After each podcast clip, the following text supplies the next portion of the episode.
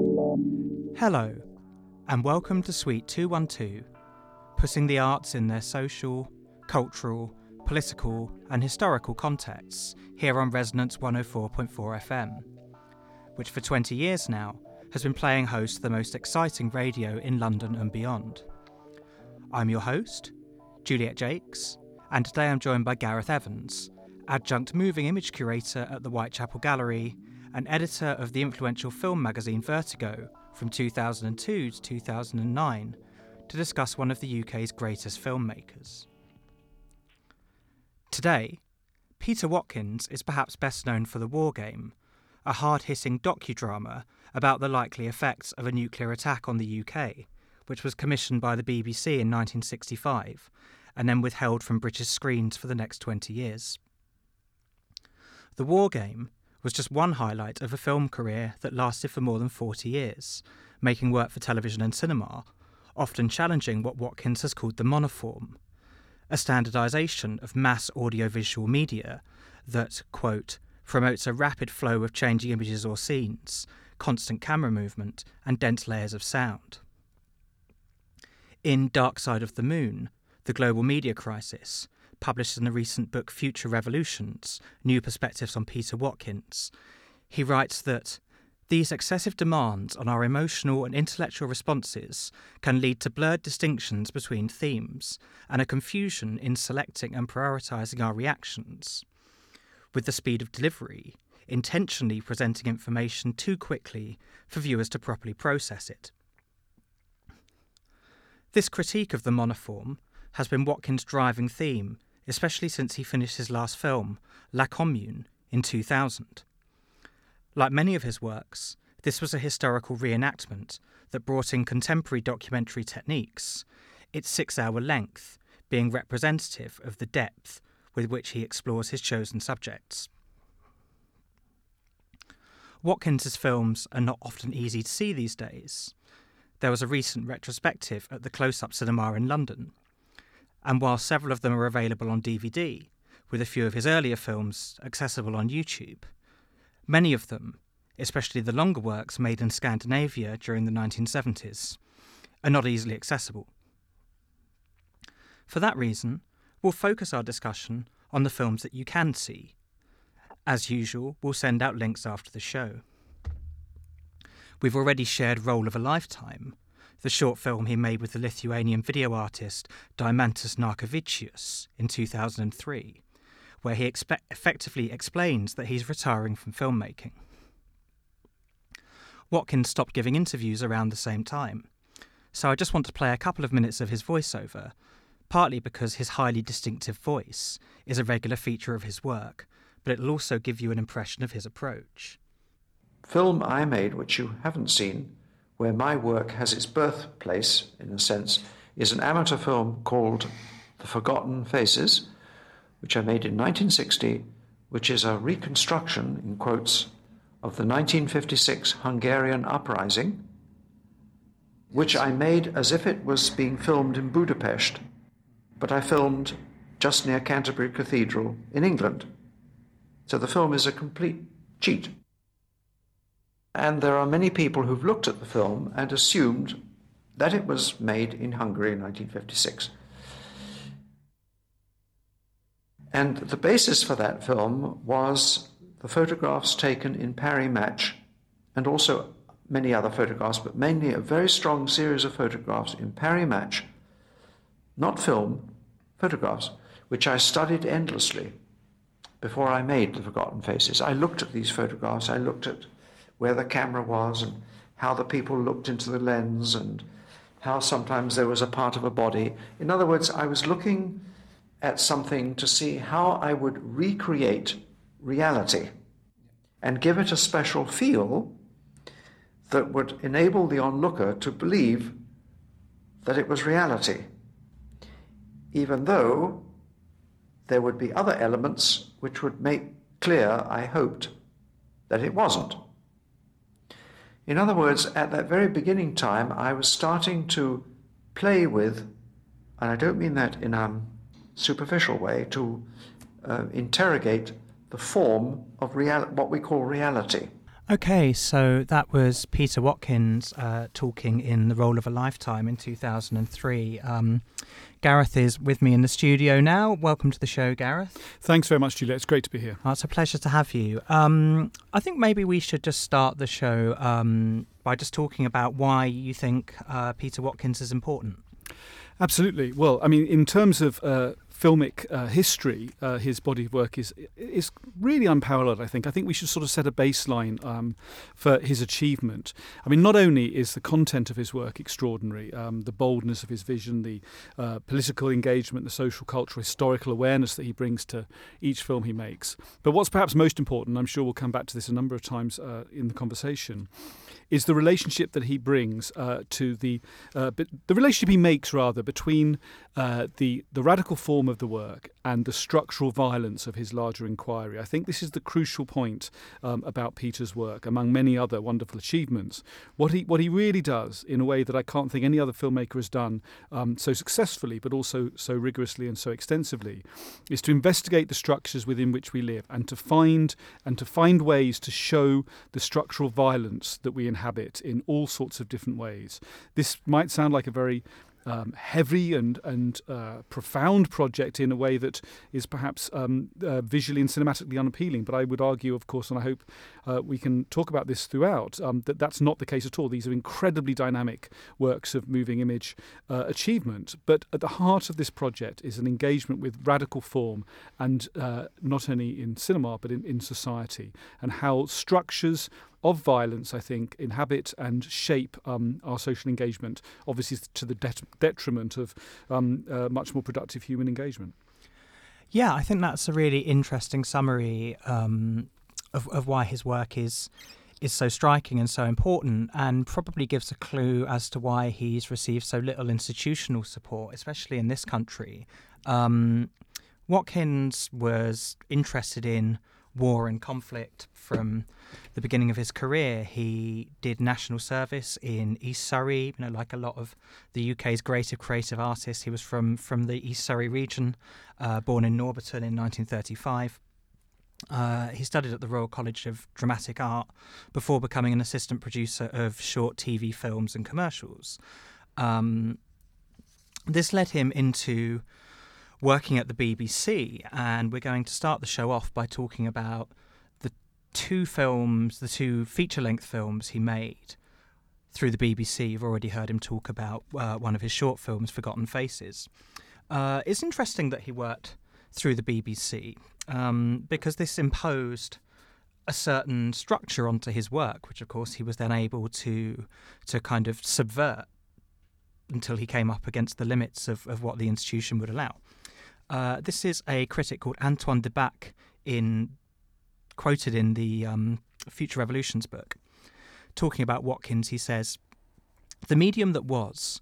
And remains the true contemporary of the work of Peter Watkins is, of course, television, both his cross to bear and his modernity. The filmmaker may have denounced the media crisis and the degeneration of television into a monoform, Yet Watkins has never been as effective as when borrowing for his own ends the very form he denounces, using its most spectacular techniques against the system for which it was originally conceived. In this way, Peter Watkins cinema has been nurtured and formed by BBC and American network stars of reportage and news. So, Culloden, uh, made in 1964, uh, does borrow this kind of TV documentary style, it actually kind of uses techniques, particularly that had been employed in Vietnam War coverage. Um, and it covers an episode that the English perhaps would rather was forgotten. It covers the end of the Jacobite rebellion that began in 1688 with an effort to restore King James II, who of course was Roman Catholic, to the throne of England, Scotland, Ireland, and France. Uh, the final battle um, was in Culloden near Inverness in 1746, uh, and this was a key defeat for the Jacobites to the House of Hanover. Um, up to 2,000 Jacobites were killed, only 300 government soldiers. Um, and this is something that Watkins depicts as a brutal massacre, and he really focuses on the aftermath. Uh, prisoners being tried in England for high treason, executed, land being confiscated from Jacobite supporters. Um, and it really shows just the sheer brutality of war as well the wounded, dying, tormented bodies. But it does this with this quite contemporary uh, documentary style. Um, to get a sort of sense of urgency, figures are often speaking directly into the camera. Uh, the film is being made as if it's being broadcast live from the scene. Um, television, of course, gives you some live television gives you something different to cinema, which was separate recording and projection. Um, so, Gareth, I wondered if you'd like to maybe um, talk a bit about um, about Culloden um, and you know how Watkins kind of started using this this kind of docudrama technique. Absolutely. Well, I think it's you know it's hard to um, to overstate the impact of, of the first viewing of a Peter Watkins film, perhaps um, because of their uh, slightly easier availability of films like Culloden and The War Game. I saw both those films while a student at Bristol in the mid '80s uh, on a theatre and film course there at the university, and you, you know the, these films are, are not long. They're you know they're around an hour and I hadn't seen anything like it, and nor had any of my fellow students. Um, when we came out of the screening of Culloden, we were, you know, we were kind of shaken to the core, not just by the injustice of the historical episode, but by the in- incredible viscerality and um, the intense presence of of the film that Peter had made to convey this reality, and and of course the ongoing um, sense of uh, injustice that pervades uh, various relations that England has with its uh, so-called United Kingdom and the world to this day. Of course, Culloden is both about a particular historical moment, but also about a much larger form of uh, colonial and imperial relationship. So I think the viscerality, um, as your um, your critical commentator uh, suggested, uh, the viscerality of Peter's vision um, does borrow, yes, to a certain degree, from uh, larger structures, institutional approaches to the moving image, of course, particularly televisually and in terms of broadcast news and so on.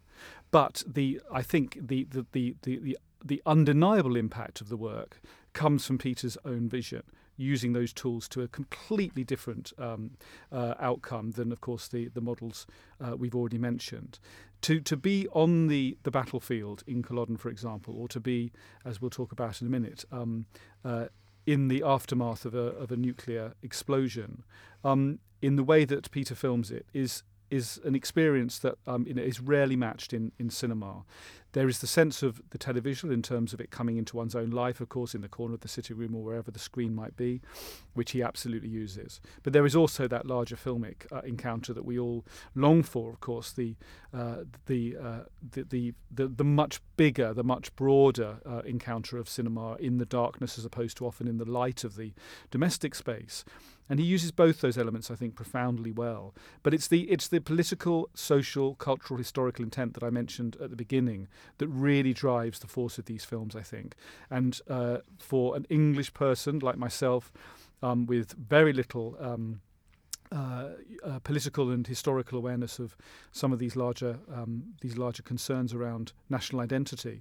Um, to see Culloden as I did at the right moment, um, you know, was one of the great uh, one of the great encounters for me, and it and it set me on a, a way of thinking about what what uh, uh, moving images are capable of, both in television, of course, and also uh, in cinema. But also, crucially, gave me a political and social understanding that I don't think I would have got from the page uh, in the same way, and certainly not as a child growing up, of course, you know, within the moving image world, as now children are growing up uh, effectively online.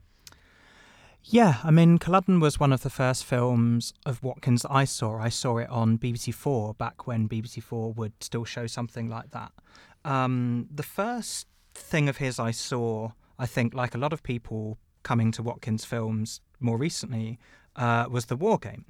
Um, which the BBC commissioned off the back of Culloden was quite well received. Uh, it was obvious that here was a very interesting and inventive talent. Uh, and so they commissioned him to make the war game for their Wednesday Play series in 1965.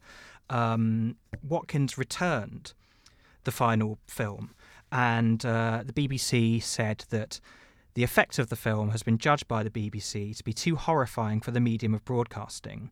It will, however, be shown to invited audiences. Um, it was also screened in cinemas and abroad. It won an Academy Award for the Best Documentary Feature in 1966, which made it harder for the BBC to argue that the film was being withheld because of a lack of artistic merit. Um, Watkins was kind of motivated by the fact that the public were woefully uninformed about and completely unprepared for the effects of a nuclear strike. Um, you know, obviously he's working just a few years after the Cuban Missile Crisis. Um, but Watkins, picking up on what you just said about Culloden, uh, I think one of the interesting things about the film is the way it takes on certain myths that Britain told itself, particularly recent myths that had evolved around the Second World War. Um, one of the reasons why the film was quite controversial was because the film um, doesn't tell you much about who strikes first in this Cold War attack. Um, which of course gives you an interesting contrast with the frankly absurd scenes on BBC Question Time last year with those nine angry men yelling at Jeremy Corbyn for not committing to a nuclear strike. Um, in the film, the US authorized tactical nuclear war against the Chinese as tensions in South Vietnam and in Berlin uh, escalate in the 60s. Um, and the film is really an appeal to truth and a counter to, to propaganda. Um, Watkins uses a lot of vox pops with members of the public asking them about what they know about the effects of a nuclear strike and how to prepare for it. He uses interviews with uh, nuclear experts to talk about the likely effects of a war. Um, but most of all, he um, he depicts the war itself. The film shows children being blinded, uh, by the nuclear light, firestorms that result, the complete uselessness of household nuclear defences, uh, which were unevenly distributed and the public were not very well informed about. It shows the chaos of mass evacuation. Uh, it shows a nuclear bomb um, going off course and landing on Rochester in Kent, at which point firefighters pass out in the 500 degree heat. People get radiation sickness. There's a lack of food and medical supplies permanent psychological damage and suicides, a difficulty in identifying, let alone disposing of bodies, looting and riots that are put down by the military, the reintroduction of capital punishment, which of course has only just been abolished to deal with civil disturbances, traumatized children who tell an interviewer towards the end of the film that they don't want to be nothing, and a bleak Christmas service in Rochester Church, which ends with a rather caustic rendition of Silent Night um, The Sun attacked the film, saying that throughout the war game, there's not a glimmer of human resilience, and humans are incredibly, wonderfully resilient. Um, so that's that's a kind of quick capsule summary of the war game. I mean, it's only a 50-minute film, but there's so much to say about it. Uh, Gareth, I wondered if you wanted to add more about um, about the BBC's refusal to show the film and the, the effect of viewing it now. Well, absolutely. I mean, that was a very useful um, summary you've just given there, Juliet. I think the thing about the war game, of course, we could spend um, far longer than we have uh, in this program. We, indeed, we could spend the whole program and many other um, subsequent episodes uh, talking about uh, the relationship the war game has to uh, uh, the BBC, to its own history, its own sense of its its mission, if you like, its mission purpose, and also, of course, uh, the impact on Peter's work subsequently and the reception uh, that he and it has had internationally. The War Game, of course, is you know is is uh, a, a, key work. as you said, it won the Academy Award for Best Documentary at the same time as being uh, effectively completely suppressed in the UK for 20 years. It's interesting to note that, of course, the early 60s which led to the making of the film, were a, a, moment of great nuclear anxiety globally. And I saw the film, as I mentioned earlier, um, as a student in the mid 80s, again, uh, uh, the beginning of that decade, equally um, anxious around the threat of uh, Armageddon. So, seeing it in a university context um, at the time of its uh, transmission uh, in 1985, after 20 years of being banned uh, in terms of broadcast, um, was absolutely startling, of course, and uh, arguably more so if that was possible than Culloden, simply because, of course, it was uh, um, taking place in a, a, world that I recognised, that I'd grown up within. Um, I also significantly came across um, the uh, the book, shall we say, not quite the novelisation, but the uh, the uh, text and image uh, paperback publication of the war game just before I saw the uh, the film, and this um, designed by uh, Peter's brother in a very striking graphic way stresses at the, at the outset that um, the images and the the uh, argument you're about to see, of course, in, in one way is a work of fiction because it has not happened yet. It hasn't happened, of course, in England. Um, we know about the two nuclear uh, explosions in uh, Japan. Um, and, and, yet, of course, the viscerality, again, to use that word, and the, um, the sense of uh, reality of the film and the book is unarguable. And I think the crucial thing about the war game really is how it, it absolutely underlines the um, argument that I started off with rather less eloquently than I would have hoped about the relationship relationship between uh, filmic structure and institutional structure, and there and there uh, within both, of course, these inquiries into the uh, the structural violence that we live within. There's nothing more violent, arguably, than um, nuclear apocalypse. Um, but the relationship that the uh, BBC has had to the film and the abuse of Peter's own cre- creative practice and and uh, the, uh, the the the sha- not even shabby, far worse than shabby treatment they've given to the film over decades, while still continuing to claim credit for it now, um, is absolutely disgraceful. If uh, listeners want to search online for uh, War Game and BBC, they will find several recent postings that are completely uh, inexcusable in relation to their historical treatment of the film. But we won't go into that now. I think the, the crucial point about the war game, which uh, led to questions in Parliament, led to governmental exchange with the BBC, and much else besides, um, shows the power, of, of, course, the power of cinema, which is hard to appreciate now. Um, perhaps 50 years on, we don't feel that cinema has the same urgency, the same kind of cultural um, space for uh, for impact, uh, shall we say, to to, to use a phrase um, that, that that films uh, in the 60s did. Um, but the war game continues to shock. I think anyone who sees it for the first time now, it is fortunately available on, on, on DVD from the British Film Institute, will be as stunned by it as any viewer in the past 50 years has been. And that is a real testament to the, uh, of course, to the intentions that I spoke of at the beginning, uh, to Peter's uh, political, historical, cultural, and social intentions, as much as to the form that he employs to tell those, um, to tell those concerns through.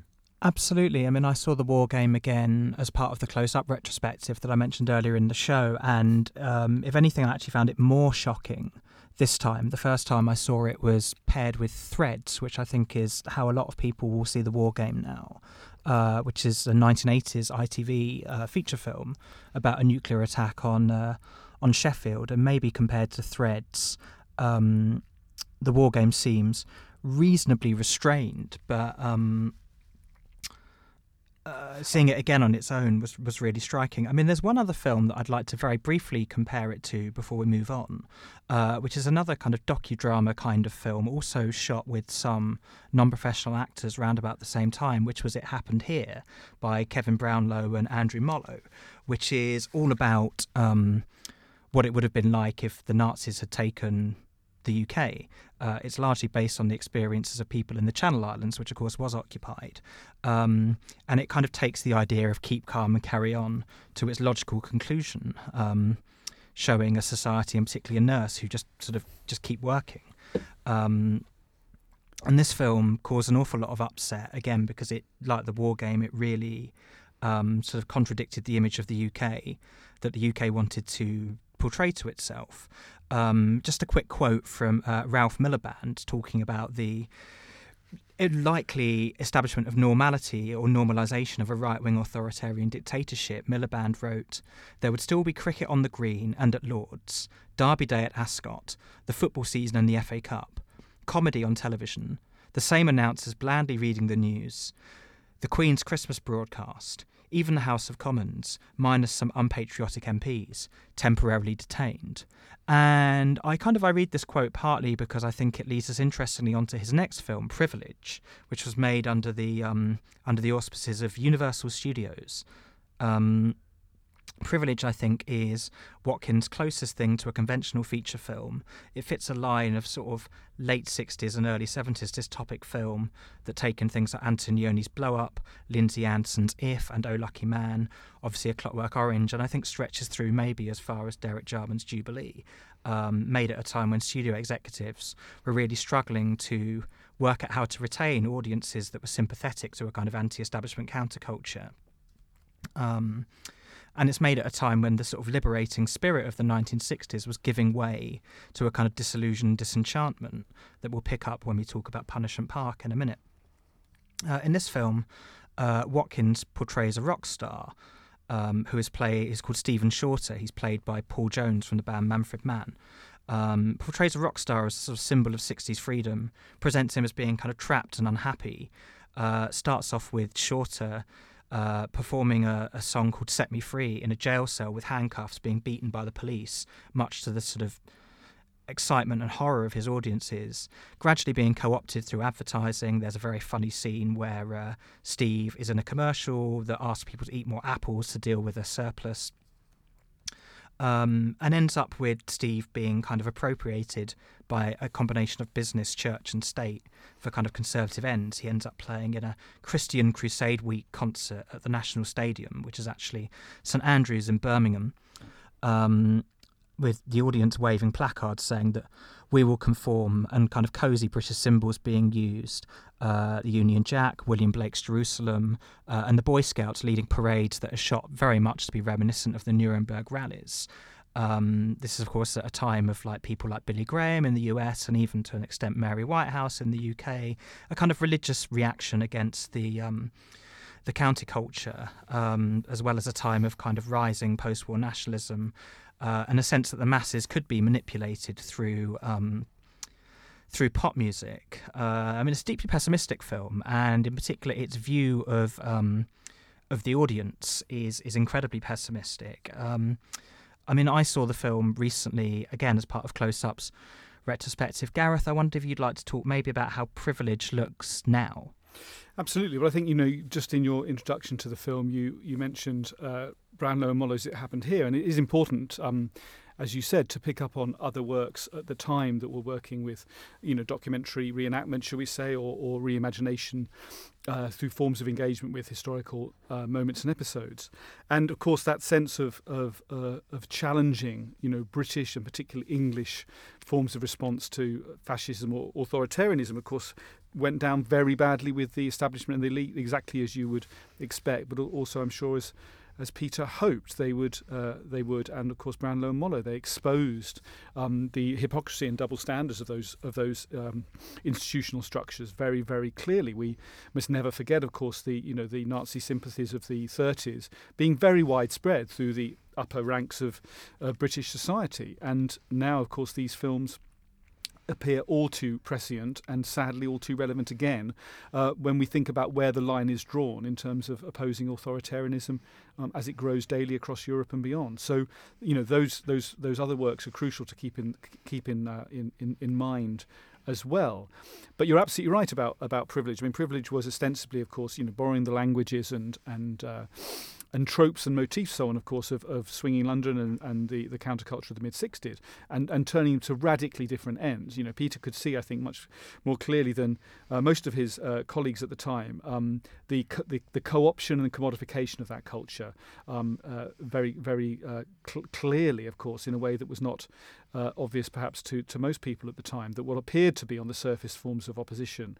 Um, uh, a kind of underground of, of uh, resistance, shall we say, culturally, was all too ready to be commodified and, and to take, be taken on by larger corporate and uh, institutional structures. And of course, privilege shows that and pushes it to, to one particular limit. As you say, it's a pessimistic film, the audience are passive.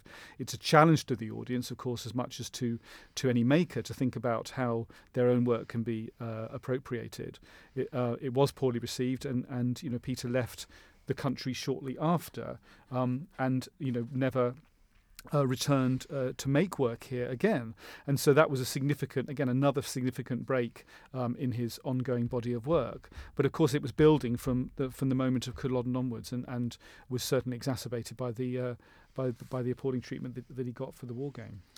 Yeah, I mean, watching Privilege recently, I kind of it's the one time I've really watched one of Watkins's films and just thought had a minor point of political disagreement with the film, which is that I did wonder if Stephen Shorter's audience, you know, at the point where Shorter is manipulated into, um, you know, taking on this kind of ultra conservative religious message, uh, I did wonder if his audience would be quite so ready and easily brought along with him as they are in in privilege, uh, whether there wouldn't be at least a moment of the audience saying, "What's what's going on here?"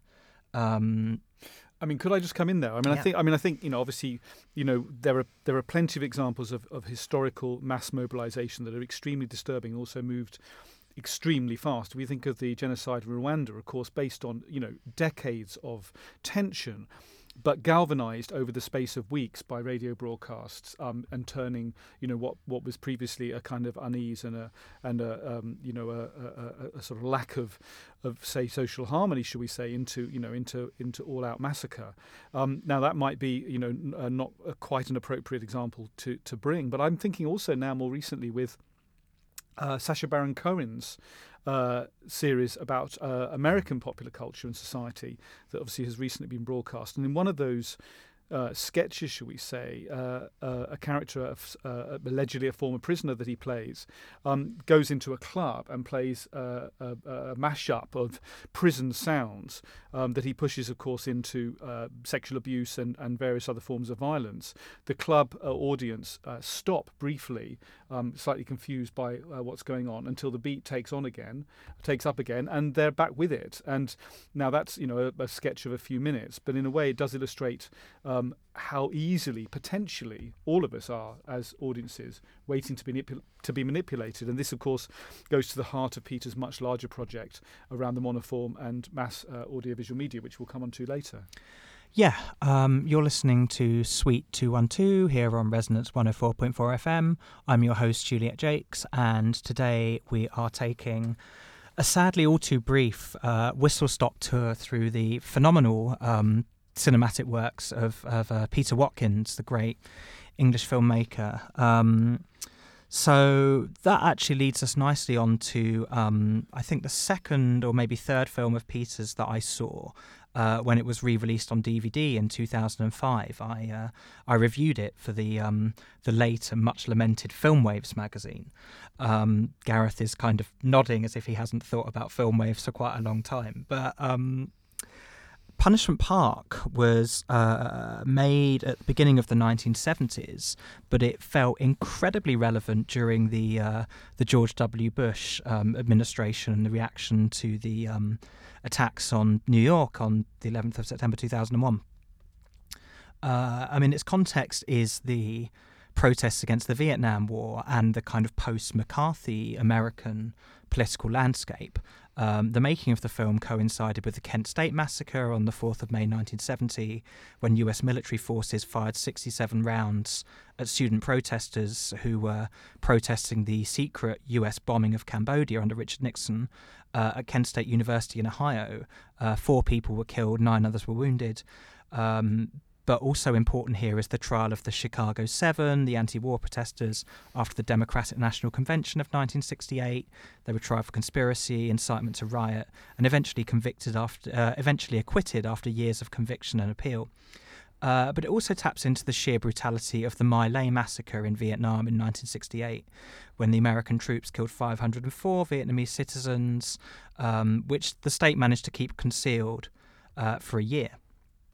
So Punishment Park uh, again is a kind of docudrama, um, which again uses a lot of non-professional actors. Um, the film begins with the bombing of Cambodia and a state of emergency being declared based on the 1950 Security Act from the McCarthy period that allowed the authorities to detain people judged to be an internal risk to security without reference to Congress, and of course the Subversive Activities Control Board interrogating members of prescribed organisations uh, in Punishment Park, uh, the scenario is set up that various uh, subversives, so feminists, conscientious objectors, war, anti-war protesters, civil rights activists, students, and communists are all like rounded up, uh, put in front of an emergency tribunal of community members, and given the choice of a full prison term or three days in Punishment Park where they have to cross 53 miles of the Mojave Desert in California to capture an American flag without food or water, being chased by National Guardsmen, with the premise being that they'll set free, they'll be set free if they succeed,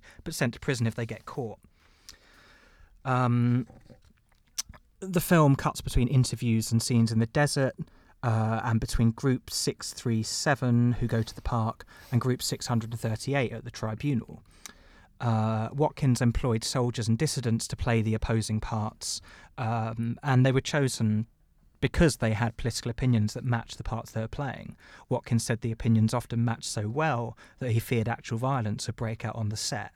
And at one point, the victims started throwing rocks at their pursuers. One of the soldiers opened fire, and the film team panicked, thinking that somebody had genuinely been been shot. Um, the participants were given complete control over their dialogue. Watkins had a script which he abandoned and instead let these people improvise within the um, within the given scenario. Um, I think Punishment Park remains uh, incredibly relevant, uh, not least because um, both Barack Obama and Donald Trump have kept Guantanamo Bay in Cuba open. Uh, of course, Guantanamo Bay uh, is sited away from American territory, meaning that US jurisdiction didn't apply. The same was true of Abu Ghraib during the Iraq War. Um, so, Gareth, I'm going to bring you back in here. Um, again, I mean, I wonder if you'd like to talk about maybe um, Punishment Park and the monoform, because this is the last of Watkins' kind of conventional feature length works, I think, or at least the last one that we're going to talk about. Um, and it does follow. It does follow a kind of identifiable kind of dramatic structure, even if not the kind of traditional three act form. I wonder if you'd like to expand on the structure of the film. Absolutely, yeah. Well, I mean, that was a, again a terrific, uh, you know, uh, um, summary of the of the of the narrative of, of this extraordinary film, and and it's important to mention, of course, that it wasn't uh, the film that he made straight after uh, Privilege. He did make a film called The Gladiators in Sweden um, in '68, uh, appeared in 1969, which is available, um, much harder to find on DVD, but which actually also um, looks at the culture of spectacle and violence. And uh, we won't talk about that now, but I mean, it's certainly something that listeners who are enthused to go out and discover more about Peter's work should should track down. But Punishment Park absolutely puts, you know, the the sixes um, very much um, into the context of dissidence. Of course, it moves from the countercultural underground, the kind of the, the social, artistic underground, if you like, that surrounds privilege into uh, into a much more politicised version, which also marks, of course, the shift from the UK across the water to the US, where the stakes were undoubtedly considerably higher, not least because of the events that you mentioned uh, just now. So, in Punishment Park, as you say, Peter really uh, plays, of course, very, very effectively with you know with narrative and dramatic tension. The dice are massively loaded. Um, against the uh, the dissidents. Uh, it goes without question, but. Um, he obviously starts to interrogate the image as much as to just uh, let it play out, even though uh, you know he, he made those uh, innovations with script and improvisation and so on. And this is really where the monoform, yes, I guess, is where we, the monoform should come into this conversation because underlying all of Peter's work, particularly from this point on, is is a is a explicit investigation of the nature of the image that he's making. Not only that he is making, of course, but um, the the media within which he moves, uh, particularly television um, and cinema. Of course, and these arguments can also apply now to social media, where, uh, in a way, they're they're even more high, highlighted and heightened because of the the brevity and uh, surface quality of, of so much of digital culture now. Um, but in terms of the of, of television and cinema, Peter's uh, theoretical understanding of what he has termed the monoform um, comes uh, uh, from deep analysis across, we should say, and this is really important to, to state, across fiction, uh, documentary, non-fiction, and uh, broadcast news media across all these forms.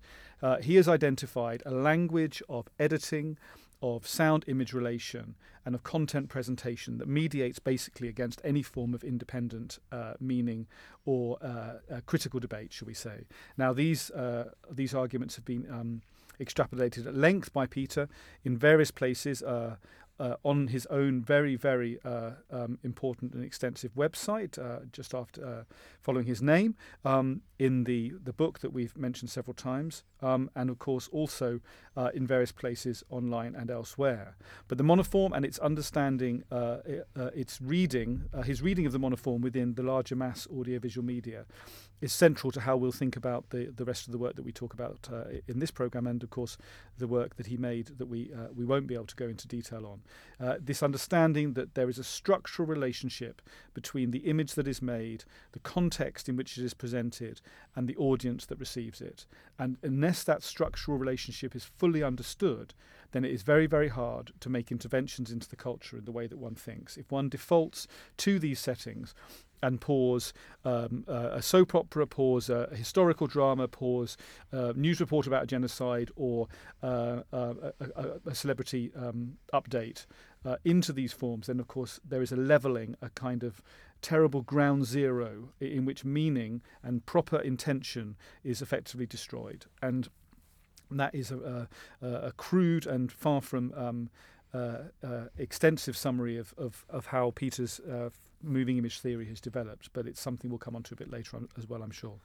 Absolutely. I mean, I want to move the conversation on now to a very different film to Punishment Park. Um, more than twice the length. I think it clocks in at just under four hours. Uh, it was actually made for television, made for Norwegian television. Um, and is a much kind of calmer and gentler film in some ways, but I think we can unpack that in a moment. It's his uh, 1975 um, television series on uh, Edvard Munch, the Norwegian artist who, of course, is most famous for The Scream, which um, recently became the most expensive painting in um, in global history. Although I think that might have been superseded since. Um, Watkins first saw Munch's paintings in 1968. Uh, and was, was deeply struck by them. Uh, I mean, I presume he would have seen The Scream already. It's one of the most famous paintings in the world, but he became more familiar with um, with Munch's work. Um, Munch, I think, differs from a kind of standard biopic of an artist, a creative artist, uh, in a lot of ways other than just its length. Um, it really kind of breaks with linear time, um, even though it does sort of broadly follow him from childhood up until kind of close to the end of his career, but not not up until death. Um, I mean, a lot of artist biopics will kind of focus on either a traumatic childhood or difficult relationship or both. Um, you know, this film does that. In particular, there are a couple of traumatic childhood incidents that the film continually refers back to.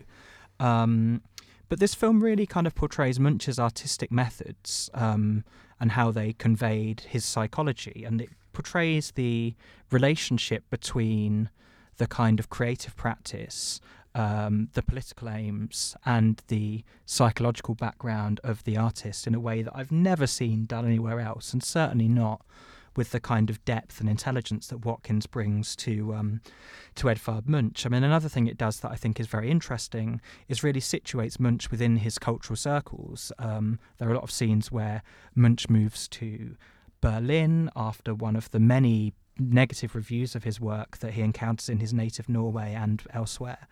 Um, so you see him in Berlin with obviously the Swedish playwright uh, August Strindberg, on whom Watkins made a, a long film called The Free Thinker that sadly I don't think we really have time to discuss here. Uh, so you see him with Strindberg, but also with a Polish writer called Stanislaw Przybyszewski, who is long forgotten now, but was sort of quite an interesting fin de siècle author and a very uh, complicated character. Um, I, I thought Edvard Munch was incredible. I've, as you know, as a creative artist myself, I've never seen a film that really encouraged me to reflect so much on my own work, my own kind of successes and failures, my kind of regrets, the things I'm proud of, why I do what I do. Um, Gareth, you wrote an essay on on this film for Future Revolutions, um, so I'd like to just hand over to you to talk about um, why I think I think we, we both agree like Edvard Munch is our favourite of Peter's films.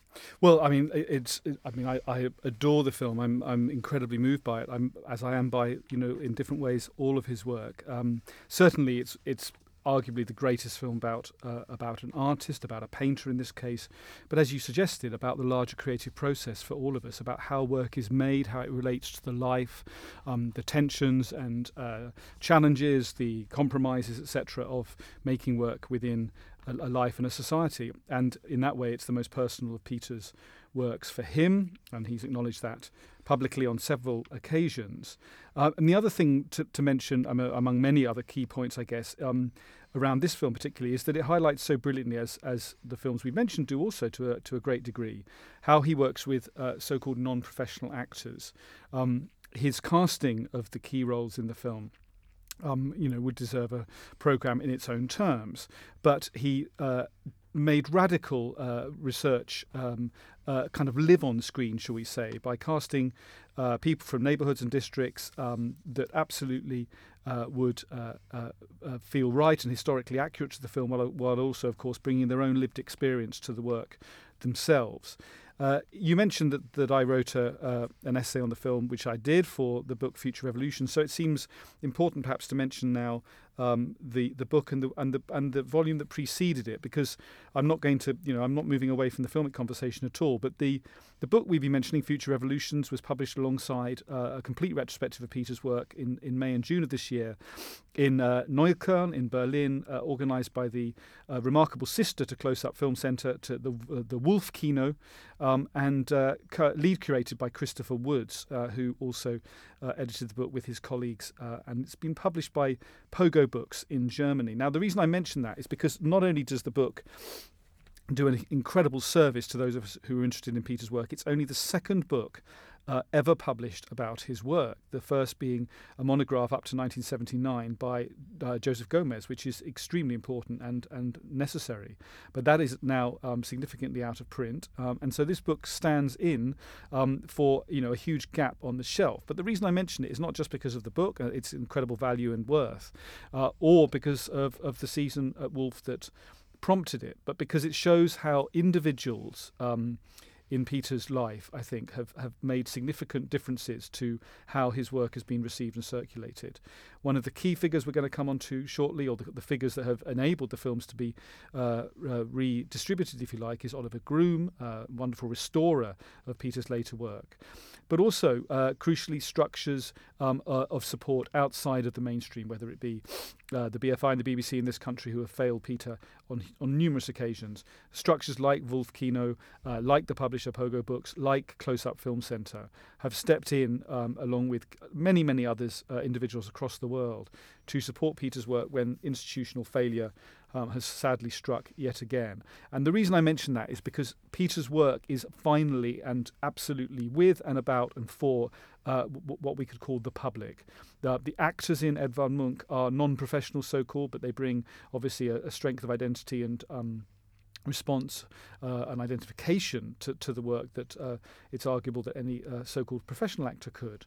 Um, but it's the form of collaboration that he engages with uh, in this in the making of the film that is uh, absolutely central to Peter's way of thinking about what film can be in the world as a kind of public space for uh, engagement because institutional hierarchical structures have failed Peter so badly, um, it's not, not only because of that, but as a result, he has created extraordinary collaborative structures, um, which obviously reveal his politics, his form of engagement directly. They embody it. Um, but they also bring out uh, this body of work into, into the fullest possible response and reception it could have. These films are really embodied works. These are not in any way, um, as you've suggested yourself, they are not in any way dry theoretical treaties, treaties about their subject matter or, in this case, about an artistic individual. These are absolutely vibrant living works, um, regardless of when they were made or about whichever period they were made. And th- that is partly because of the openness of the creative process um, behind the screen and you know, during production, as well as, of course, the space that Peter gives the audience um, through direct address um, within the finished product. Yeah, I mean that um, that's a wonderful summary of of Munch and a lot of Watkins' works uh, in the seventies. 80s and 90s, which, you know, sadly we don't have time to cover, but um, we will direct listeners to a full uh, filmography and lots of extra resources, as, as indeed we always do. Uh, we've got just over 10 minutes left here on Suite 212 on Resonance 104.4 FM. Uh, I want to go from there into a discussion of Watkins' final film, which is. Um, you know, just as much a masterpiece as uh, as the War Game or Punishment Park or Edvard Munch, uh, which is La Commune, which he finished in 2000. Um, this is about the Commune of Paris of 1871, uh, which was an event that has long fascinated kind of radical left writers, artists, politicians. Um, Karl Marx, Vladimir Lenin, and Guy Debord and Raoul Vaneigem all wrote about the commune and what it meant for the kind of idea of the dictatorship of the proletariat or for like radical left wing theory and practice. Uh, Bertolt Brecht wrote one of his later plays, Days of the Commune, about it. Uh, the penultimate novel in Emile Zola's Rougon Macquart saga about the Second Empire in France, mid 19th century France. Uh, under Napoleon III. Uh, Zola wrote The Debacle, um, which covered the Commune, uh, one of the great silent, silent Soviet films, New Babylon by Grigory Kozintsev and Leonid Trauberg, 1929, also covered the Commune, uh, which was of particular interest to to Lenin. Uh, famously, he danced in the snow in winter 1918 when he realised that the Soviet Republic had outlasted the 72-day Commune that survived from March to May 1871. Uh, the Commune emerged out of the Franco-Prussian War defeat at the beginning of 1871, particularly the Prussian siege of Paris that began in September 1870. Um, and it really posed this ethical question of when it was right to attempt to capture the state. Uh, the Commune was the first serious attempt to do so, and uh, Marx and Engels made their only edit to the Communist Manifesto off the back of the Commune, saying that it demonstrated that the working class cannot simply lay hold of the ready made state machine and deploy it for their own purposes. Um, if you want to read more about the commune, um, I reviewed a few years ago a book by Prosper Olivier Lissagaray, who was one of the many people exiled after the end of the commune. Uh, when the commune was crushed, um, thousands of people were killed by the um, Versailles troops who were sent to Paris to put it down. Uh, one of the survivors was Prosper Olivier Lissagaray, who wrote a book in 1876 uh, which aimed to counter the bourgeois slanders and lies uh, about the commune and the communards uh, which was translated into English by his lover, uh, Eleanor Marx. Um, so that's some historical background to the commune. Uh, I think Peter Watkins's film about the commune is interesting partly in its timing. Uh, obviously, the collapse of the Soviet Union in 1991 uh, meant that all through the 1990s you had this end of history idea, um, and you know this kind of this liberal uh, triumphalism, and the intense kind of relitigations of the Commune of Paris uh, were one of those sort of historical projects that was seen as being kind of terminated uh, by this. Um, Watkins countered that, I think, by kind of, as he did with Culloden, uh, bringing the commune into the present by bringing a critique of mass media coverage of important political events uh, into into the film itself. Um, so, Gareth, I think this might be a nice place to talk about this being the last time in which Watkins um, brought his critique of the monoform into a creative work. Uh, so we can talk about just as the commune itself was a kind of praxis of um, of like left wing political theory. Um, La Commune is a kind of six hour praxis of critiques of, of global media and its political manipulation of its viewers. Absolutely. I mean, the Commune, of course, made uh, 20 years ago next year in 1999 in two versions the longer version you mentioned, and a, then a, a, a, shorter cut that Peter obviously um, uh, edited himself. Um, is the is the last film that he's made currently, um, and does in a way you know stand as a summary of many of his ideas. We should say again, of course, that since Edvard Munch, he also made uh, a number of films in Sweden and Denmark that uh, absolutely kind of laid the groundwork for this uh, larger collective activity of, of La Commune. They these were socially engaged pod- projects in Sweden and Denmark, often with students, uh, one of which, of course, was The Free Thinker that you mentioned earlier.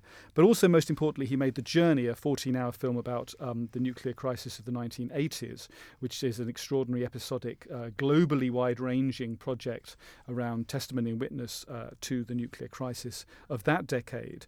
And in a way, La Commune uh, takes the, the, the, the, political and, and uh, and uh, socially engaged reach of, of the journey and compacts it into Paris, into these uh, several districts of the city, drawing from uh, uh, descendants of the original communards from certain uh, banlieues uh, uh, of, of the metropolis, um, finding that social engagement that you've mentioned and opening up the conversation both around the historical moment that he portrays, of course, the rise and fall of, of the barricades, but also crucially, of course, how that is has been portrayed, has been represented, and what those what the implications of all of this are for us now.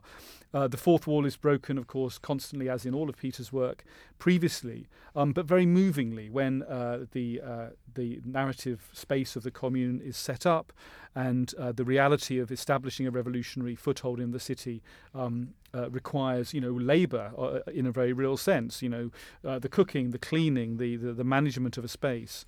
Um, then figures will frequently break out of their appointed role and comment directly to Peter um, through the through the camera and of course onto us about the impact that this process is having on them and how their political um, awareness is being changed or raised by participating in such a project.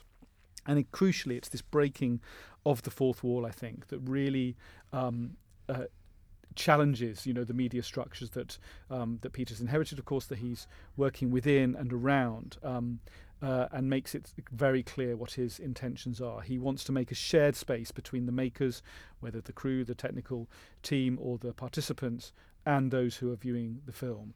Now, it would be wonderful to think that La Commune could be broadcasted televisively into the sitting room and we would have those political debates at home. That has not been the case, of course, like um, most of Peter's work, um, particularly the work after the early 60s. Uh, uh, more obviously supported uh, works, um, these films have become uh, harder and harder to see. They have been restored lovingly by uh, colleagues and fellow travellers, um, and some of them are on DVD and so on, as we've as we've mentioned. Uh, with you know with rigorous work, you can find them all in various ways, but of course these are not in ways that are collectively uh, um, suitable, if you like, and not they're not available easily on cinemas and on television, of course. Um, and yet, you know, once one has encountered a work by Peter Watkins and is drawn, one hopes to to then see where this fits into the larger body of work, um, then of course the impact and the importance of these films becomes clear. Um, the fact that he has currently ended his uh, uh, practice of filmmaking with La Commune, which is the you know one of the great moments of collective struggle, um, and one whose uh, ramifications have echoed down the down the uh, decades uh, and and uh, the, even a century or two since they happened, um, seems very fitting. Um, but it doesn't suggest, of course, that the the struggle is over. It's not over by any means. And Peter's own recent appearance um, in London, which was hugely welcome after many many years away uh, from the public eye here, um, and his conversation at the close up uh, retrospective that you've mentioned um, showed how urgent and, and, necessary this debate is about the monoform, about mass audiovisual media, about the structures with, within which um, the image and intention um, are communicated. Never has the media been more um, critiqued on one level um, for its its its blurring of, of, of, factual boundaries, its collusion with with uh, the state and authority in various ways, and yet the in, the in, the actual structure of the image is rarely challenged. The content, you know, of course, is um, uh, on, on on numerous occasions, but the the structure of the image that is generating these forms of reportage, whether in, in news broadcasts, whether on in, in, in, documentary or drama forms, um, is rarely rarely challenged, and that's what Peter's work is finally um, seeking to address, um, while at the same time giving us the incredible pleasures, as I said at the beginning, of cinema and television, and of uh, uh, uh, an amazing sense of of the historical and uh, creative moments that he covers. Yeah, I mean, I think he's a genuinely extraordinary filmmaker, and I, you know, I deeply value and and cherish his work. And you know, every opportunity I've had to to see it, I've I've done my best to take. I mean, there are two contemporary filmmakers who particularly come to mind. One of them because he. Um, you know, also works at the BBC, and that's Adam Curtis. Um, you know, the voiceover style of Adam Curtis's films is quite similar to Watkins in some ways. Um, you know, the efforts at like a structural critique and particularly an interest in the uses of history is very present. Um, I think Curtis's finest work actually is the um, mid 1990s BBC series The Living Dead, uh, all about the kind of ideological manipulation of history. I think that's that's all on YouTube and that's genuinely extraordinary. Uh, the other person I really kind of who came to mind and who I mentioned in this conversation with Peter Watkins at Close Up is uh, the Chinese documentary maker Wang Bing, uh, and particularly his nine hour documentary West of the Tracks, which used the advent of digital technology to chronicle the forced closing of a, um, I think it's a steel factory in um, in China. Um, and there's four hours on the closure of the factory and what that means for the workers. There are and then I think two and a half hour films each about the basically forcible closing of the town that was built for the factory workers who are now no longer needed, and then two and a half hours on their struggle to rebuild their lives after losing losing both the factory and and their home. Um, you know, I think Watkins's um, opinions on image manipulation and structure remain more important you know, have become more important than ever. Um, round about the time the Commune was made, um, the Arnold Schwarzenegger film End of Days was held the record for the fastest film ever made. I think well over 600 cuts in two hours. I'm sure it's been superseded now, but don't watch that. Watch watch Peter Watkins. Um, that's all we've got time for today on Suite 212. Um, thank you so much for listening. We'll send out links uh, with the program on Twitter as ever. I've been your host, Juliet Jacques. Uh, it's been a pleasure to be joined today by Gareth Evans. Um, I'll be back next week with an hour long interview with another of my favourite living filmmakers. Uh, very, very glad that he's going to be joining me in the studio. Uh, director of Decasia and Dawson City Frozen Time, Bill Morrison. Uh, hope to see you there. Thanks a lot for listening. Take care. Goodbye.